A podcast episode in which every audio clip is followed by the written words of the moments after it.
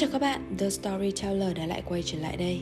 Và ngày hôm nay, The Storyteller xin gửi tới các bạn câu chuyện Làm sao để vượt qua nghịch cảnh Được trích trong cuốn sách Một đời đáng giá đừng sống qua loa. Mời các bạn cùng đón nghe nhé. Làm sao để vượt qua nghịch cảnh? Năm 1967, khi mới được sáng lập Phật Quang Sơn chỉ là một ngôi chùa đơn sơ giữa rừng trúc bụi gai. Xung quanh toán là khe sâu gập ghềnh. Nhiều người nhìn thấy đều lắc đầu lùi xem bản vẽ thiết kế công trình rồi nói với Tâm Bình. Xem ra, mở núi xây chùa không hề đơn giản. Tâm Bình lập tức đáp. Thưa sư thầy, con nhớ trước đây thầy thường nói với chúng con phải dũng cảm thách thức khó khăn. Con nguyện lòng theo bước chân thầy, phá bỏ mọi cửa ải khó khăn. Tâm Bình thật không hổ là người theo tôi xuất gia sớm nhất, hiểu rõ tôi nhất người chẳng may mắn trăm năm, hoa chẳng đỏ thắm dẫu trăm thu tàn.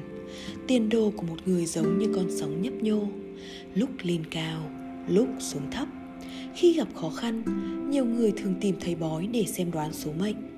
Hoặc cầu thần bái phật, mong cho mình tiền đồ thuận lợi. Nhưng rốt cuộc chỉ phí công vô ích. Vậy làm sao để vượt qua khó khăn?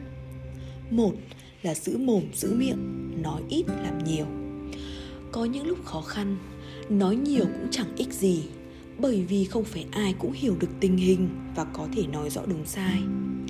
Lúc này, ta nên giữ miệng, nói ít, làm nhiều, giữ vững tinh thần. Chuyện gì cho là đúng thì cứ tiếp tục làm, nhất định tình thế sẽ thay đổi. Hai là nỗ lực tiến về phía trước.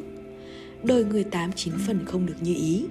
Khi ta gặp khó khăn, sự giúp đỡ của người khác có hạn nên chủ yếu vẫn dựa vào bản thân. Từ xưa đến nay, phía sau thành tựu của những bậc hiền nhân đều là lòng kiên trì giữ vững lý tưởng.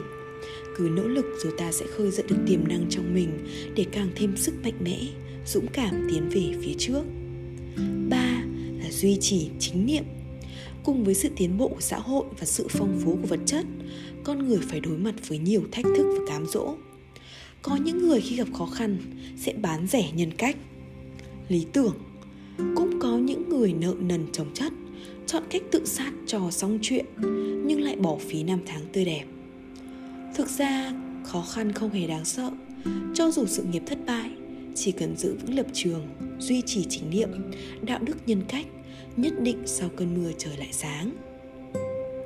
4 là vững vàng tiến bước, tránh rơi vào hư vô. Phật giáo có cách nói ví von Tòa lầu giữa tầng không Để chỉ tham vọng viển vông. Nếu không nỗ lực từ những điều cơ bản Thì không có cách nào đạt được. Chỉ khi nỗ lực phấn đấu Đi từng bước thật vững chắc Nắm lấy hiện tại Ta mới thành công. Lý tưởng mới không trở thành lời nói viển vông Sáo rỗng. Năm là giữ vững niềm tin. Khi gặp trở ngại, người dễ rơi vào hoang mang, mất đi sự tự tin, chùn chân trong thế giới bó hẹp của chính mình. Nghịch cảnh chỉ là nhất thời.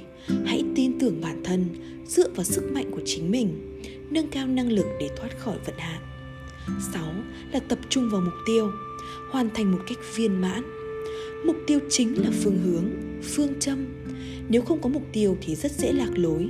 Cho dù ở trong hoàn cảnh khó khăn, cũng phải có kế hoạch hướng tới mục tiêu và không ngừng tiến lên, nhất định sẽ có ngày hoàn thành.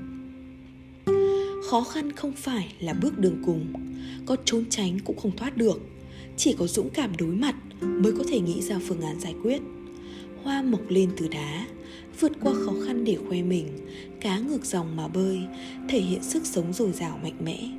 Chúng ta phải mở rộng tâm trí đột phá giới hạn của bản thân, không để mình bị trói buộc bởi gian khó, có thế mới trở nên vững vàng, mạnh mẽ hơn được.